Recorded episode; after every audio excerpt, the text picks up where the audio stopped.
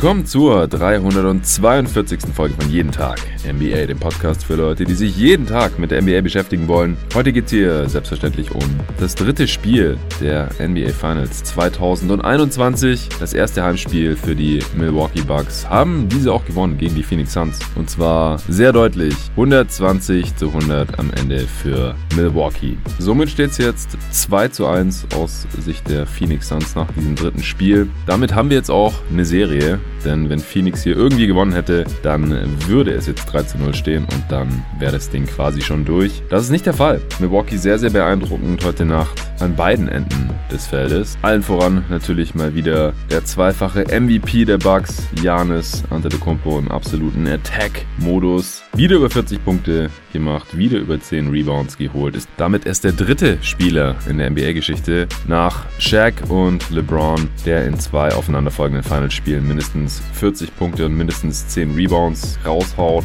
Janis heute mit 41, 13, dazu noch 6 Assists. Sehr, sehr effizient. 13 seiner 17 Freiwürfe auch getroffen. Janis hat alle seiner 13 Wurfversuche direkt am Ring verwandelt. Er war einfach nicht zu stoppen von den Phoenix Suns und ihrer Defense. Auch Joe Holiday war sehr gut. Chris Middleton war ordentlich unterwegs heute. Und wie gesagt, auch zusammen mit der besseren Team-Defense der Bucks. Die Dreier sind auch noch gefallen. Also alles sehr gut gelaufen heute für Milwaukee, wie ich es eigentlich auch erwartet hatte. Hier im Pod, auch im Stream. Am Freitag nochmal mit Dre und Julius. Hatte ich ja gesagt, ich wäre schockiert, wenn Milwaukee das dritte Spiel, das erste Heimspiel, nicht holen würde, wenn sie dann ganz anders auftreten würden. Defensiv noch besser sein würden. Janis nicht wieder nicht zu stoppen ist und wenn dann halt einer von Middleton oder Holiday oder sogar beide ein gutes Spiel haben, dann gewinnt Milwaukee halt. Das äh, war jetzt nicht besonders überraschend und dass Phoenix hier heute nicht ihr bestes Game zeigen würde nach einer 2-0-Führung, ist jetzt auf der einen Seite auch nicht, nicht total nachvollziehbar und andererseits ist auch kein Weltuntergang. Viel wichtiger wird dann, wie sie im vierten Spiel zurückkommen werden. Ich werde das Spiel hier wie immer für euch runterbrechen, heute nochmal ohne Gast.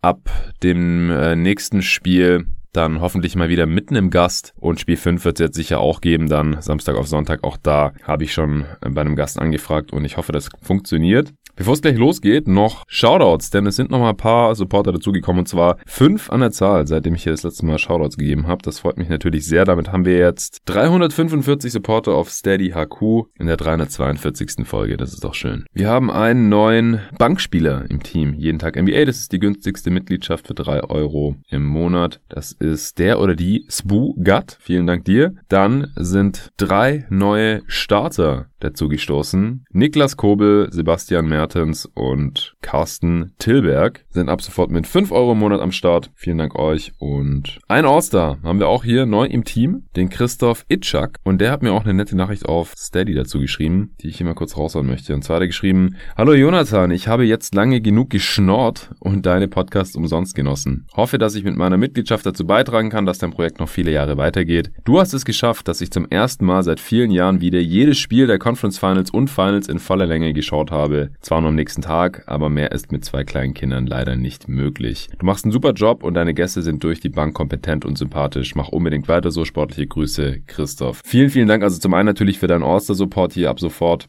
mit 10 Euro im Monat am Start, beziehungsweise gleich für ein ganzes Jahr gemacht. Dann sind es äh, 8 Euro im Monat, aber ich habe eben die Sicherheit für ein gesamtes Jahr dann hier. Das ist natürlich auch super. Und zum anderen auch für so eine nette Nachricht. Das freut mich echt wirklich, dann immer auch noch so ein persönliches Feedback zu kommen. Das äh, geht runter wie Öl, liest man immer wieder gerne. Hab dann auch darauf geantwortet natürlich. Ich finde es natürlich auch schön, wenn Leute durch meinen Podcast wieder anfangen, die NBA mehr zu verfolgen, sich da wieder ein bisschen neu verlieben, vielleicht auch wieder Spiele schauen oder da irgendwie wieder ein bisschen mehr reingezogen werden. Viele schreiben mir auch, hey, ich kann die Spiele nicht schauen, lässt mein Alltag leider nicht zu, wegen Familie, Job, whatever. Keine Zeit mehr dazu, aber durch deine Pods bekomme ich eben immer mit, was passiert und das freut mich. Das ist ja auch so das Ziel meiner Arbeit. Sollen jetzt nicht nur, soll jetzt nicht nur für Nerds sein, die sowieso jedes Spiel gucken und da alles schon selbst analysieren, sondern auch für Leute, die wieder zurück zur NBA finden oder vielleicht auch ganz neu zur NBA finden. Manche schreiben mir, hey, ich verfolge die NBA noch nicht so lang, aber durch deinen Pod verstehe ich immer mehr und komme da immer tiefer rein und das freut mich alles, dass ich da wirklich verschiedenste Fans dieser Liga bedienen kann. Ja, und jetzt will natürlich die bedienen, die wir gerne wissen möchten, was hier los war heute Nacht in Milwaukee. Starting Files waren unverändert. Tory Craig konnte spielen, was mich sehr, sehr gefreut hat, auch wenn er 15 Minuten auf dem Feld stand, in denen es nicht so super für ihn lief heute offensiv. Nur einen seiner fünf Würfe getroffen. Aber das war definitiv wichtig. Äh, Janis sah auch jetzt noch fitter aus als noch im letzten Spiel. Ich habe ihn heute eigentlich gar nicht mehr humpeln sehen. Er ist äh, zu Beginn des Spiels relativ früh raus, nach drei Minuten. Meinte aber nach dem Spiel in der Pressekonferenz, dass es nichts mit Schmerzen oder dergleichen zu tun hatte, sondern dass er einfach manchmal kurz äh, eine Verschnaufpause braucht. Am Ende hat er auch 37 Minuten gespielt in einem Blowout. Fast 38 sogar. Also wenn man sich da noch anschaut, wie er heute gespielt hat in diesen fast 38 Minuten, dann scheint er wirklich sehr fit zu sein. Ich habe es vorher auch nochmal auf Twitter geschrieben. Das ist so, so krass, wenn man sich nochmal die Verletzungen, die er erst vor zwei Wochen hatte, vor Augen führt. Also wieder sein Bein nach hinten durchgeknickt ist und dann äh, spielt er einfach wieder in Spiel 1 der Finals, sieht schon ganz ordentlich aus. In Spiel 2 ist er ein absolutes Monster und in Spiel 3 er jetzt eigentlich noch krasser gewesen. Das war für mich so vor den Finals undenkbar, nicht vorstellbar. Aber er wird seinem Spitznamen, The Greek Freak, hier wirklich mehr als gerecht bisher in dieser Serie, in der er jetzt äh, über 34 Punkte pro Spiel auflegt, 14 Rebounds pro Spiel, fast 5 Assists obendrauf, 1,3 Steals und 1,3 Blocks, 63% aus dem Feld, jetzt 66% von der Freiwurflinie nach heute Nacht und das bei fast 16 Freiwurfversuchen pro Spiel. War auch das erste Mal überhaupt in Janis Karriere, in acht Saisons jetzt, dass er in aufeinanderfolgenden Spielen 40 plus rausgehauen hat. Also er ist wirklich gerade auf der Höhe seines Schaffens und ich finde, man muss jetzt auch langsam drüber nachdenken, ob man ihn nicht in der Top 10 oder Top 5 der Liga, je nachdem, wo man eben vorher da hatte, nicht langsam sehr fest ganz weit oben verankert. Denn der Wermutstropfen war ja immer, ja, bringt das in den Playoffs, im Halbfeld, kann man ihn da nicht relativ leicht stoppen und so langsam ist die Antwort, nee, kann man, glaube ich, nicht. Hat jetzt auch in dieser Postseason noch kein Team so richtig hinbekommen. Spätestens seit der Netzserie, da hat es irgendwann einen Klick gemacht und er nimmt einfach bessere Würfe seither. Er trifft bessere Entscheidungen. Er ist absolut dominant, nimmt weniger Pull-ups ohne Not. Also er streut immer wieder einen ein, hat er auch gemacht, hat auch keiner von getroffen. Aber es ist halb so wild, weil er unterm Strich einfach so dominant ist und immer wieder zum Ring kommt, da finishen kann. In der Crunch-Time, das haben wir jetzt auch in der Serie noch nicht gesehen, weil es einfach noch keine gab. Da müssen wir natürlich mal noch sehen, wie die Bucks es dann lösen wollen. Das waren jetzt halt oft dann Holiday und Middleton auch in dieser Postseason. Das wäre dann wahrscheinlich so der allerletzte Step für ihn. Aber ich finde, dass wir nach dem, was wir jetzt hier bisher von ihm gesehen haben in diesen Playoffs und auch jetzt in diesen Finals, man ihn wahrscheinlich noch mal ein bisschen reevaluieren muss und dass er hier ein paar Fragen schon beantworten kann konnte, denn es ist einfach ein unglaublicher Three-Game-Stretch, den er bisher hier hinlegt. In diesen Finals. Ja, die Bucks sind ganz gut ins Spiel gekommen, nicht ganz so krass, wie ich es erwartet hatte. Kennt man ja auch von ihnen, dass sie direkt mal mit einem Run in ein Spiel starten, gerade zu Hause, und das andere Team da so ein bisschen hilflos aussehen kann. Das war jetzt hier heute gar nicht der Fall. Die Suns konnten gut mithalten, auch weil Aiton direkt extrem gut aufgelegt war. Der hatte im ersten Viertel schon früh zwölf Punkte und damit mehr, als er im gesamten letzten Spiel hatte. Da war offensiv ja so ein bisschen von der Rolle gewesen. Das hat mir gut gefallen. Wurde gut eingebunden aus dem Pick and Roll oder wenn die Bucks dann wieder geswitcht haben, hat man ihn auch gesucht. Im Post, wo er dann auch wirklich einen guten Touch heute hatte. Auch aus der Midrange hat er heute kaum gezögert, schön eingenetzt, auch über die Defense. Aber die Bucks, die konnten gut mithalten, auch weil Drew und Chris heute ihre ersten Würfe auch direkt getroffen haben, hatten beide früh fünf Punkte. Janis hat, wie gesagt, seine erste Pause relativ früh bekommen kam dann aber auch entsprechend wieder schnell zurück und dann haben die Bucks äh, Smallball gespielt. Defensiv war der Fokus bei den Bucks auf jeden Fall da. Sie waren auch noch mal ein bisschen besser abgestimmt, haben äh, weniger aggressiv von den Shootern weggeholfen. Die Suns hatten ja im letzten Spiel 17 Eckendreierversuche und 10 davon getroffen. Das war ja abnormal. Heute hatten die Suns nur vier, glaube ich. Ich schaue gerade noch mal. Genau, zwei aus der linken Ecke, zwei aus der rechten. Das ist natürlich ein massiver Abfall. Sie haben auch keinen davon getroffen. Und das war natürlich im, im letzten Spiel waren es viele einfache Punkte. Allein 30 Punkte aus den Corners. Die Bucks heute 6 von 10 10 ist auch ein gutes Volumen, natürlich weit weg von 17, aber das ist normalerweise so der Schnitt, den die besten Teams haben mit dem höchsten Volumen aus der Ecke und 6 davon zu treffen, ist natürlich stark. Also das haben die äh, Bucks ein bisschen anders gemacht, haben einfach selektiver auch geholfen. In der Pick-and-Roll-Defense wurde immer noch hauptsächlich Drop gespielt, gerade mit äh, Lopez. Ansonsten, wenn man Small gespielt hat, wie gesagt, wurde viel geswitcht. Aber die Guard-Defender, die haben sich jetzt auch mehr über die Screens gekämpft. Also auch Holiday hat heute einen unglaublichen Job in der Defense wieder gemacht. Auch Middleton hat heute stark verteidigt. Und äh, Booker hat heute nicht das Shotmaking an den Tag gelegt wie in äh, das wir in den ersten beiden Spielen gesehen hatten, im Spiel 1 erste Midrange, in Spiel 2 ja dann von Downtown, äh, war im ersten Viertel schon früh eins von sieben aus dem Feld. Also die Suns haben im ersten Viertel stark von der Andre Aytons Finishing und Shotmaking eigentlich gelebt, offensiv. Paar Dreier waren auch dabei. Crowder war heute sehr, also nicht aus den Corners, offensichtlich, wenn die Suns dann nur von vier waren, sondern above the break, hat sechs seiner sieben Dreier heute getroffen für 18 Punkte in 33 Minuten. Ja, ist ein bisschen schade, dass die Suns dieses äh, Hot Shooting Game von Crowder hier verschwendet haben, denn er ist da eben sehr, sehr streaky, er hat eben solche Spiele und im nächsten Spiel kann es sein, dass er wieder eins von acht ballert oder so. Abseits von ihm haben die Suns heute aber leider kein Scheunentor getroffen. Insgesamt 29 Prozent, 9 von 31 und von diesen 9 Dreiern hat wie gesagt Crowder allein 6 getroffen. Ende des ersten Mal trotzdem noch die Suns vorne 28 zu 25. Janis ist noch mehr als Playmaker aufgetreten als noch im letzten Spiel, hatte schon vier Assists allein im ersten Viertel, genauso viel wie im letzten insgesamt. Selbst hat er sieben Punkte gehabt. Und da dachte ich noch, ja, die Suns haben jetzt kein tolles Spiel hier gemacht. Wie gesagt, Booker war nicht heiß und Chris Paul kam auch noch nicht so super viel. Und trotzdem führt man hier irgendwie mit drei auswärts. So gut Aiden offensiv auch war, defensiv hatte mir heute nicht so gefallen, hat ein paar Mal einfach nicht richtig rotiert, obwohl er eigentlich in der Nähe war und hätte rotieren können als Help Defender. Dann hat mir schematisch bei den Suns nicht gefallen, dass sie Middleton sehr oft getrappt haben aus dem Pick and Roll. Ich habe nicht ganz verstanden, warum, denn das war eigentlich relativ ohne Not. Und vor allem, wenn Janis dann mit auf dem Feld steht, weil dann sind zwei Defender auf Middleton und dann spielt der Rest drei gegen vier und einer von diesen vier ist Janis. Also selbst wenn es umgekehrt wäre, vier gegen drei und einer von den drei wäre Janis, dann wäre schon schwer. Aber so ist man dann halt sowas von geliefert. Also das Scheme hat überhaupt nicht funktioniert. Die Suns haben das sehr, sehr lang durchgezogen. Das kann ich überhaupt nicht nachvollziehen. Ich hoffe, das sehen wir nicht mehr so in Spiel 4. Früh im zweiten konnten die Suns dann trotzdem noch die Führung halten haben noch 34 zu 30 auch geführt, weil offensiv das ein ganz netter Mix noch war aus Pick and Roll Finishes und dann aber auch Mismatch Hunting, wenn die Bucks eben geswitcht haben und da habe ich dann auf Twitter auch nochmal geschrieben, ich hatte so das Gefühl, die Suns, die, ich meine, jede NBA Defense, auch eine sehr gute Defense, auch die beste Playoff Defense dieses Jahres, die die Milwaukee Bucks erstellen, die muss mal was abgeben. Man kann nicht alles wegnehmen und ich hatte halt das Gefühl, dass die Suns immer das, was die Defense ihnen anbietet, einfach perfekt ausnutzen und sie immer einen Weg finden zu scoren. Sie finden immer die Lücke und das haben sie auch bis irgendwann im zweiten Viertel in Spiel 3 noch gemacht. Was ihnen da sicherlich in die Karten gespielt hat, war, dass die Starting Five der Bucks wenig zusammengespielt hat, also eigentlich nur diese drei Minuten am Anfang, dann ist Janis raus und danach war ich immer ein Bankspieler mit drauf und das ist in einem Do-or-Die-Game, was es ja für die Bucks war, eigentlich suboptimal und dann kam die Starting Five auch zurück und dann hat es übel so ein bisschen seinen Lauf genommen. Die Bucks haben ihre Größenvorteile ausgespielt und haben ständig Offensivrebounds bekommen. Selbst nach einem Airball von Brook Lopez zum Beispiel von hinter der Dreierlinie ist Offensivrebound bei PJ Tucker gelandet. Der Ball geht weiter zu Janis, der reinkattet und ihn rein slammt. Im zweiten Viertel hat Kaminski dann auch Spielzeit gesehen, Frank Kaminski, und es war grauenhaft. Also er kam rein, erstmal Korbleger verhauen, dann haben die Suns versucht, mit ihm auf dem Feld diese, dieses Trap-Defense-Scheme zu laufen und das funktioniert einfach nicht besonders gut mit einem Defender wie Frank Kaminski, aber ehrlich gesagt funktioniert auch kein Scheme mit Frank Kaminski so wirklich gut. Drop Defense geht nicht, weil er halt auch kein Hindernis ist. Am Korb, er kann nicht switchen, weil er viel zu langsam ist. Genauso für so ein Trap-Scheme. Und Janis hat dann einfach absolut dominiert. Also wie gesagt, heute lief es auch defensiv mit Aiden schon nicht ideal, aber ohne ihn sind die Suns da komplett untergegangen. Janis hat gemacht, was er wollte. And one gegen Devin Booker. Und die Bucks äh,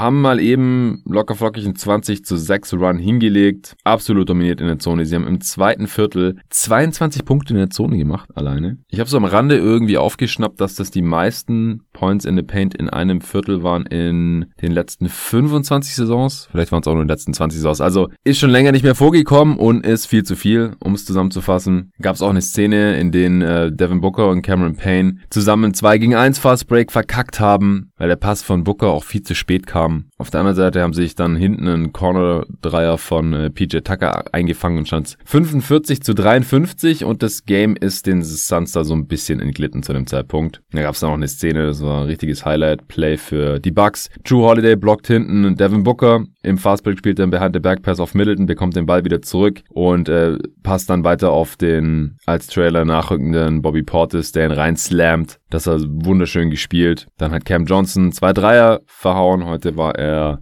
Eins von fünf von hinter der Dreilinie. Er hat einen sehr geilen Run im dritten Viertel, da komme ich gleich noch zu, aber die Dreier sind heute auch nicht gesessen, die freien. Ganz anders noch als im letzten Spiel. Und immer und immer wieder haben diese Traps der Suns einfach nicht funktioniert. Haben die Defense ins Rotieren gebracht. Die Bucks haben den freien Mann gefunden, ob es jetzt in der Zone für einen Layup oder einen Dank war oder Bobby Portis für einen Eckendreier. Also die Bucks haben sich total in den Rausch gezockt. Dann hat DeAndre Ayton sein drittes Foul gepfiffen bekommen, was ein bisschen fragwürdig war, wie ich fand. Also war für mich kein klares Foul. Ich beschwere mich eigentlich nicht so gerne über die Refs. Und auch, also die Suns-Fans auf Twitter heute völlig übertrieben. Schon vor dem Spiel, ja, Scott Foster ist der Ref, wir haben schon verloren. Es ist krass, dass von den letzten 13 Spielen, die Scott Foster gepfiffen hat bei Chris Paul Teams, diese Teams genau ein Spiel gewonnen haben und das waren die Suns gegen die Clippers, als Chris Paul nicht gespielt hat, weil er Covid hatte. Also, das ist schon sehr seltsam, wenn man sowas liest. Aber jetzt auch heute wieder, wenn ich es mir angeschaut habe, da waren jetzt nicht viele komische Calls dabei oder so. Oder die Suns wurden jetzt nicht irgendwie krass benachteiligt, überhaupt nicht. Da, die haben mit 20 Punkten verloren, weil sie viel schlechter gespielt haben und weil sie ungefähr in jedem Aspekt des Spiels verloren haben. Offensiv-Rebounds, Second Chance Points dadurch, Fast Break Points, 50-50 Balls, alles was mit Hustle zu tun hatte, haben die Bucks heute dominiert. Die haben die Zone dominiert, die haben mehr Dreier getroffen bei besserer Quote, mehr Freiwürfe gezogen und alles. Das, das kann Scott Foster alleine leider äh, nicht. Das ist leider, er kann sowas nicht richten. Deswegen äh, Bullshit, keine Ausreden dieser Art. Aber das dritte Foul für Aiden. Das fand ich relativ fragwürdig. Und das ist halt ein Problem gewesen, weil es war das dritte Foul im zweiten Viertel. In sich für mich noch kein Problem, denn man äh, faulte erst mit sechs Fouls aus, bekanntlich. Aber wie sich später herausstellen sollte, wurde es noch zum Problem. Und zur Halbzeit stand es dann auch schon 45 zu 60. Die Bucks sehr, sehr effizient, 125 Offensivrating zur Halbzeit, nur 4% Turnover-Rate, das ist sehr, sehr niedrig. Es dürften äh, zwei Turnovers gewesen sein wahrscheinlich. Und die Suns bei 15% Turnover-Rate, mehr als dreimal so hoch. Offensiv-Rebound-Rate von 33% für die Bucks, 10 zu 0 Second Chance Points daraus auch. Suns nur ein 94er Offensivrating. Drei sind bei beiden Teams nicht so toll gefallen zu dem Zeitpunkt, Suns aber bei 2 von 14, Bucks immerhin 5 von 8. 18. Abseits von DeAndre Ayton, der schon 16 Punkte, 5 Rebounds zur Halbzeit hatte, ging wirklich nicht so viel. Chris Paul noch mit 10. Booker war bei 2 von 11. Bridges hatte 0 Punkte, nachdem er im letzten Spiel ja 27 gemacht hatte. Und bei den Bucks hatte Janis schon 18 Punkte, 8 Rebounds, 4 Assists zur Halbzeit. Middleton schon 15, 4 und 5. Holiday hatte 7 Punkte, 6 Assists. Nur einen seiner 5 Dreier getroffen, aber der ist dann im dritten Viertel heiß gelaufen. Dazu komme ich jetzt. Ja, Ayton hat mit 10 Minuten 25 Sekunden im dritten Viertel zu spielen sein viertes Foul dann bekommen, auch gerechtfertigt gerechtfertigt. Und das war dann ein Problem, denn Monty hat ihn rausgenommen. Zu dem Zeitpunkt waren die Suns schon, ich glaube, 13 oder 14 Punkte hinten. Und ich habe mich so ein bisschen gefragt, also Wahrscheinlich verliert man diese Minuten jetzt ohne Aiton und man ist schon mit 13 hinten. Wann will man ihn dann wieder reinbringen? Müssen es 20 Punkte sein? Reichen 17, 18 oder vielleicht sogar dann 25? Ich weiß es nicht. Aber wieso lässt man ihnen nicht vielleicht noch sein fünftes Foul holen und vielleicht sogar auch noch sein sechstes, bevor man ihn auf die Bank setzt? Und dann verliert man vielleicht, anstatt jetzt hier so freiwillig zu verlieren, mehr oder weniger. Der aufmerksame Hörer wird wissen, dass mich sowas tierisch aufregt. Monty Williams macht das auch nicht immer. Ich weiß nicht, warum er es heute gemacht hat. Auf jeden Fall haben die Suns dann Small gespielt mit äh, Cam Johnson und sind dann sogar war im Laufe der nächsten Minuten so ein bisschen rangekommen, obwohl Devin Booker zum Beispiel auch Freiwürfe verhauen hat heute, während Janis ständig zwei von zwei getroffen hat. Also das war auch sehr untypisch jetzt für beide Seiten. Also Booker heute drei von fünf von der Freiwurflinie, das sind 60 Prozent. Und Janis mit 13 von 17, hatte ich vorhin schon erwähnt, das sind 77 Prozent. 13 von 17, echt stark. Und dann gab es halt immer wieder so Szenen, die Suns haben eine Action gut verteidigt, der Ball war irgendwie loose oder es gab einen Offensivrebound und Janis hat irgendwie den Ball bekommen in der Zone und hat ihn einfach eingeslammt. Crowder hat im dritten Viertel ein paar Dreier getroffen, getroffen. Das hat die Suns im Game gehalten. Als die Suns äh, Small gespielt haben, also auch ohne Kaminski, haben sie dann Zonenverteidigung gespielt. Das hat die Bucks kurz verwirrt. Dann konnten sich natürlich darauf einstellen, wie fast jedes NBA-Team, und das ein bisschen abusen. Dann beim Stand von äh, 56 zu 69, also die Suns mit 13 hinten, hat Cam Johnson Phoenix mehr als nur ein bisschen Leben eingehaucht mit dem Facial Poster Dunk dieser Finals bisher. Vielleicht einem der besten Dunks dieser Playoffs. Müssten wir mal drüber nachdenken, aber der auf jeden Fall richtig krass über PJ Tucker, der noch irgendwie versucht hat, total sinnlos da noch Offensivfoul denn Cam Johnson war schon längst unterwegs. Und wenn du dich so spät noch irgendwie so nah unterm Korb reinschiebst, dass du äh, bei einem Dunk noch einen Foul begehst, dann äh, kann es eigentlich kein Charge sein. Also, dass äh, Bud dafür seine Challenge verschwendet hat, das war schon sehr, sehr unbedacht. Ähm, wurde natürlich auch nicht stattgegeben, war and one, hat gezählt und Cam Johnson hat den Freiwurf auch noch getroffen. Und da waren die Suns nur noch 10 hinten, 59, 69. Gekommen war es zum Dank überhaupt nur, weil Pat Connaught einen komischen Trap-Versuch im Backcourt noch gegen Chris Paul gemacht hat. Also Joe Holiday stand schon gegen Chris Paul und Connaught ist irgendwie noch so auf ihn zugerannt. Chris Paul hat sich wahrscheinlich gedacht, okay, dann äh, passe ich jetzt mal den Ball nach vorne, weil dann können die da vorne 4 gegen 3 spielen. Und äh, Cam Johnson konnte mit Anlauf in die Zone reingehen. Tucker kam zu spät und fertig war das Poster. Guckt euch auf jeden Fall an. Ist sehr sehenswert. Ja, und dann sind die Suns ein bisschen ins Laufen gekommen. Cam Johnson hatte kurz darauf noch einen traumhaften Reverse Layup in Transition Dann hat Crowder einen Lehrversuch von PJ Tucker geblockt. Es gab einen Jumpball von ähm, Mikael Bridges und PJ Tucker. Da haben die Bucks irgendwas total verkackt, denn Mikael Bridges hat den, ist gesprungen beim Jumpball, hat ihn quasi in den Frontcourt getippt, ist hinterhergerannt und hat, konnte das Ding einfach reinslammen. Dann stand es 63, 69, nur noch sechs Punkte hinten. Und dann kam Joe Holiday, hat einen Pull-Up-Dreier reingeknallt, weil die Defense auch nicht so wirklich auf ihm drauf war, wegen Zonenverteidigung, was eigentlich keine Entschuldigung ist, aber war halt so. Cam Johnson hat dann mit seinem einzigen Dreier in dem Spiel noch dagegen gehalten, aus einer Scramble-Situation heraus zum 70 zu 74. Aber dann hat Joe Holiday einfach nochmal einen Pull-Up-Dreier reingeknallt und dann hat er noch einen Catch-and-Shoot-Dreier getroffen. Der hat in dem Viertel allein vier Dreier reingenagelt. Insgesamt im Spiel dann am Ende 5 von 10 von Downtown. Also ganz, ganz starkes Shooting-Game von Drew. 21 Punkte aus 14 Shooting Possessions und auch 9 Assists. Also auch im Playmaking heute, im Passing war der sehr, sehr stark. Jan ist immer wieder gefunden. Aus dem Roll, aus Cuts und auch den einen oder anderen Shooter bei drei Turnovers.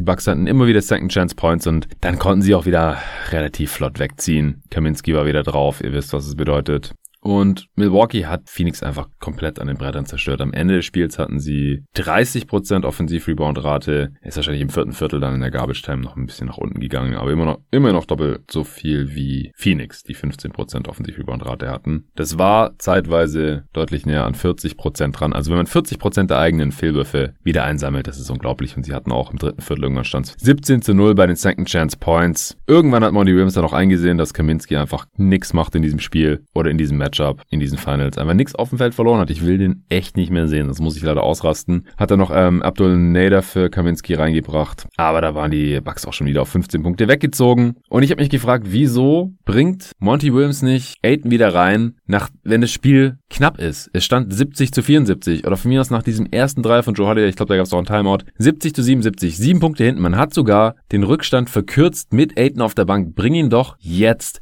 und versucht das Spiel zu drehen. Soll halt sein fünftes und sechstes V noch machen. Aber wenn du dann wieder wartest, bis die Bucks wieder einen Vorsprung haben von 14 Punkten und dann bringst du ihn nicht. Aber ich habe auch geschrieben, will jetzt echt warten, bis es 20 Punkte sind. Dann waren es sogar 22 Punkte und das Viertel war zu Ende. Und der Rückstand der Suns war sieben Punkte größer als noch zur Halbzeit, weil die Bucks das Viertel einfach 38 zu 31 gewonnen haben am Ende. Obwohl die Suns diesen Run hatten mit Cam Johnson, mit den Dreiern von Crowder, paar geilen Plays von Mikael und das ist einfach schade. Also ich bin großer Fan von Monty Williams. Ich will eigentlich gar nicht großartig hinterfragen, was er macht oder ein Spiel nicht überbewerten und so. Aber das, das konnte ich einfach nicht verstehen, worauf er da gewartet hat und dann lieber noch weiter mit Kaminski verkackt, der jetzt minus 13 und nicht mal 5 Minuten Spielzeit war heute. Also die Suns wurden um 13 Punkte ausgescored in den 4 Minuten 50 Sekunden, in denen Kaminski auf dem Feld stand. Das ist kein Zufall. Der, der macht einfach nix offensiv oder defensiv. Kann er einfach nicht. Er kann nicht körperlich dagegenhalten. Er ist offensiv nicht gut genug.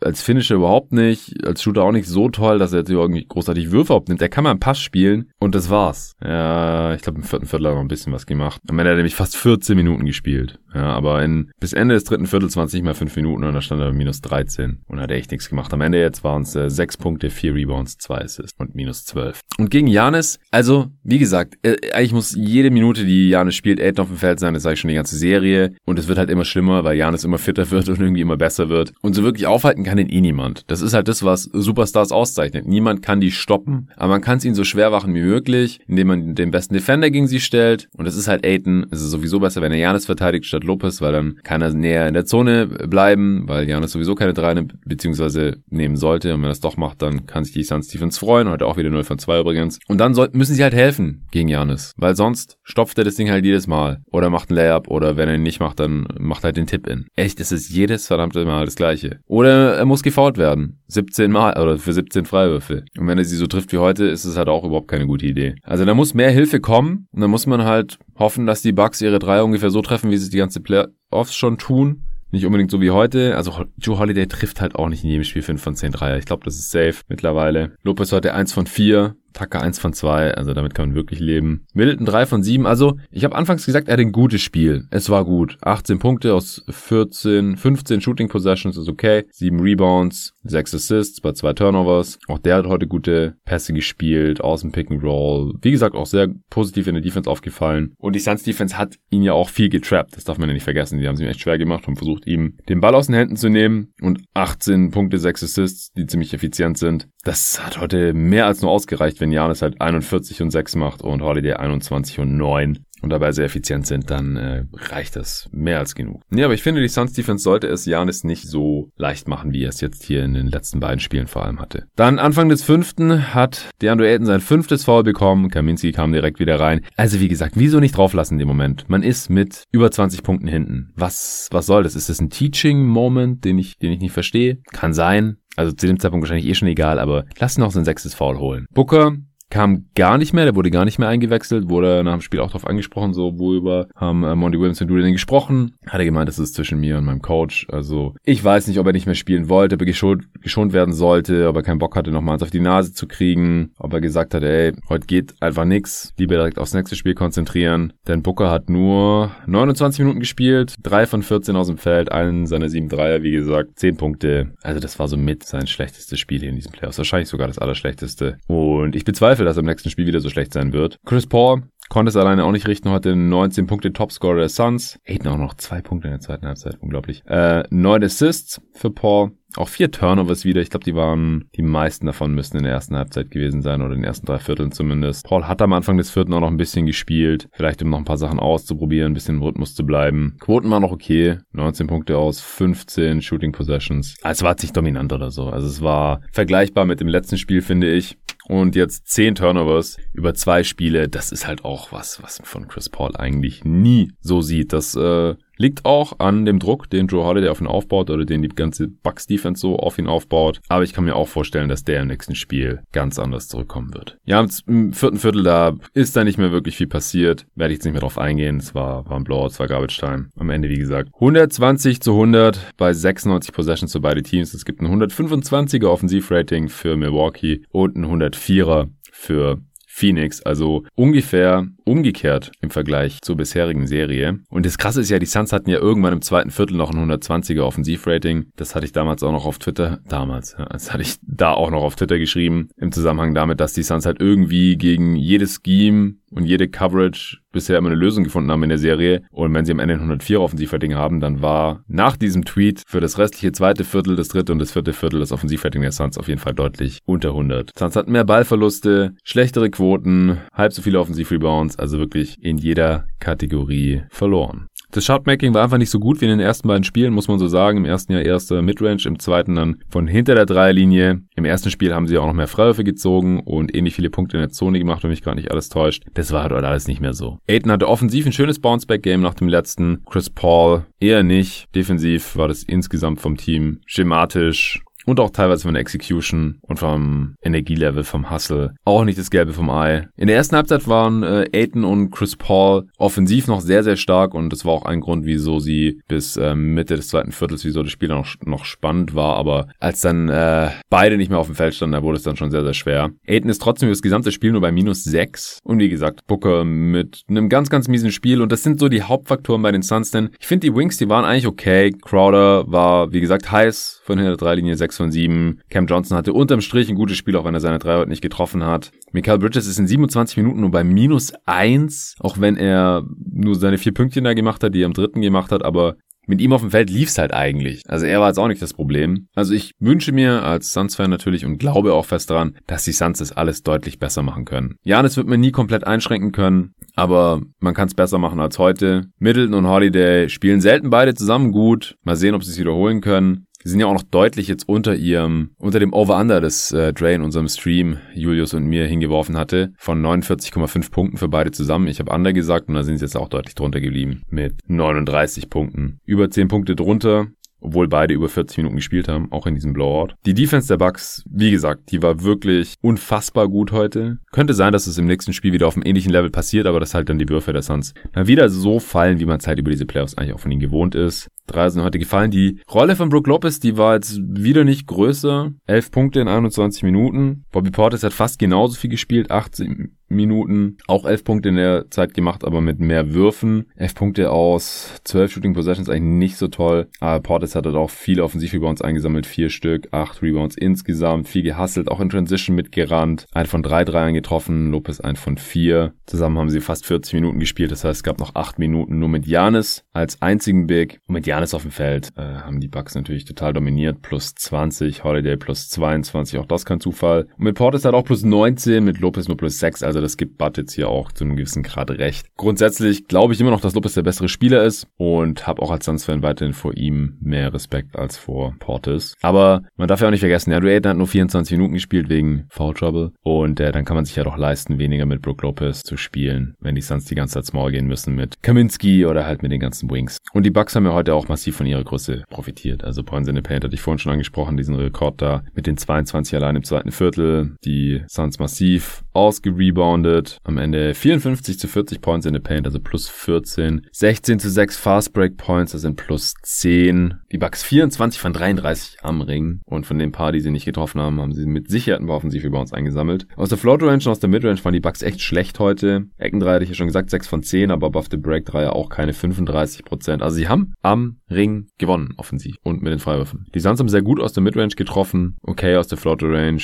Ganz gut auch am Korb, aber halt sehr viel klein, kleineres, niedrigeres Volumen. 12 von 18. Das sind halt halb so viele Treffer wie die Bucks. Und wie gesagt, Dreier sind nicht gefallen. Also es gibt einiges zu tun für den Coaching-Staff der Suns, auch für die Spieler. Die werden sich das Tape jetzt reinziehen und da wird's hundertprozentig Adjustments geben, gab es immer in diesen Playoffs. Die Suns können besser spielen. Die Bucks haben heute schon relativ nah am Limit gespielt, wie ich finde. Klar, bei Middleton geht theoretisch immer mehr. Bei Holiday glaube ich nicht mal. Auch Janis, ey, also wie gesagt, kommt selten vor, dass Spieler zwar in zwei aufeinanderfolgenden Spielen 40 und 10 rausknallen und halt nach so einer heftig aussehenden Knieverletzung zwei Wochen später sowas zu machen. Das gab es wohl noch nie. Aber damit muss man wohl rechnen. Also Janis ist einfach so gut, das kann er jetzt auch im nächsten Spiel wieder machen. Ich denke, Aiden wird nicht nochmal in Foul geraten. Ich bin gespannt, wie er davon jetzt zurückkommt. Ich kann mir vorstellen, dass er defensiv ein Bounceback-Game haben wird, dass das ganze Team defensiv ein Bounceback-Game haben wird und dann müssen natürlich auch die Würfel fallen. Also entweder von äh, Chris Paul, der heute ganz gut unterwegs war in der Midrange, oder halt auch wieder von Booker oder die Dreier. Und da bin ich auch recht zuversichtlich als Suns-Fan, dass da noch was geht. Und ich bleib bei meiner Suns in 5 Prediction bis auf weiteres. Deswegen müssten die Suns das vierte Spiel holen, natürlich auch das fünfte. Aber das werden wir erst in der Nacht von Mittwoch auf Donnerstag erfahren. Vorher wird es wieder einen YouTube-Stream geben, beziehungsweise auf Twitter kann man das auch sehen, äh, jeweils auf dem äh, Kanal von André Vogt. Kennt ihr sicherlich, Chefredakteur der Five. Das ist ja auch Five die Show. Ich habe jetzt zuletzt auch mal eine Kolumne für die Five schreiben dürfen. Julius ist da auch schon seit einigen Ausgaben dabei und auch bei ihm im Podcast bei äh, God Next gewesen, wo es immer die Audioversion dieses Streams auch anzuhören gibt, wenn ihr das noch anhören wollt. Ich freue mich sehr, wenn ihr da einschaltet, denn je erfolgreicher die diese Pilotphase dieses YouTube-Streams jetzt ist in den Finals, desto wahrscheinlicher ist es, dass wir das dann auch einem wöchentlichen Format machen können. Und das ist ja eine ganz nette Ergänzung noch hier zu diesem Podcast. Da werden wir morgen Abend, am Dienstagabend wieder zusammenkommen und quatschen sicherlich auch nochmal über dieses Spiel. Ich werde mir noch ein paar Gedanken machen, vielleicht das Spiel nochmal ein zweites Mal anschauen, mir noch angucken, was andere Leute da so analysieren und dann gibt es da vielleicht auch ein bisschen eine Diskussion. Äh, Julius wird sicherlich wieder ein paar Sachen zusammen schnipseln und anhand von Videoclips zu analysieren wissen. Und dann äh, gibt es natürlich auch irgendwelche anderen Themen, Zuschauerfragen und dergleichen da im Stream 5. Die Show, ich freue mich schon drauf. Ansonsten äh, vielen Dank fürs Zuhören heute. Selbstverständlich, diese Woche ist noch einiger Content neben der Finals Coverage geplant, denn äh, das sind jetzt nur zwei Spiele. Das eine, wie gesagt, Mittwochnacht und dann wieder Samstagnacht. Und dann schauen wir mal, wie die Serie verläuft, ob es noch ein Game 6 oder sogar 7 gibt. Nächste Woche am 29.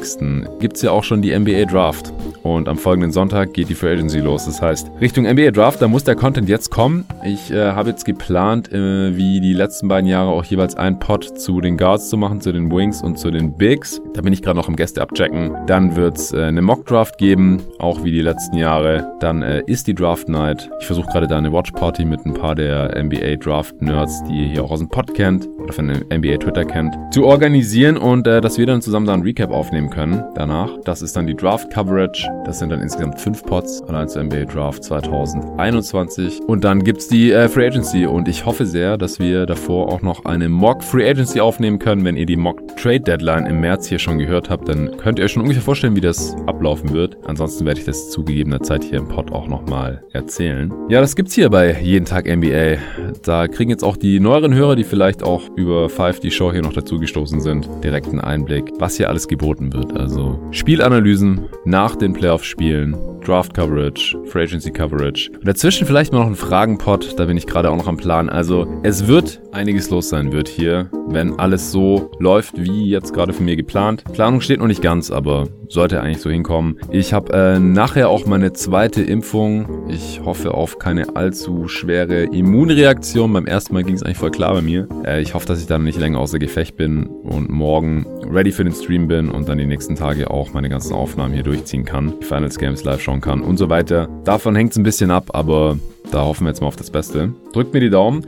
Vielen Dank fürs Zuhören heute. Danke auch nochmal an alle Supporter, an und Supporterinnen, alte und neue. Ohne euch würde es dieses Projekt schon längst nicht mehr geben. Deswegen, äh, wenn du, liebe Hörer oder liebe Hörerin, auch supporten möchtest, dann kannst du natürlich tun. Den Link gibt es wie immer hier in der Beschreibung des Podcasts. steadyhq.com slash jeden Tag NBA oder einfach jeden Tag NBA.de eingeben. Dann werdet ihr auch automatisch zu dieser Supporter-Seite weitergeleitet. Könnt euch das alles durchlesen und dann entscheiden, ob ihr vielleicht drei, fünf oder sogar zehn Euro im Monat übrig habt für dieses Podcast-Projekt. Vielen Dank dafür und bis zum nächsten Mal.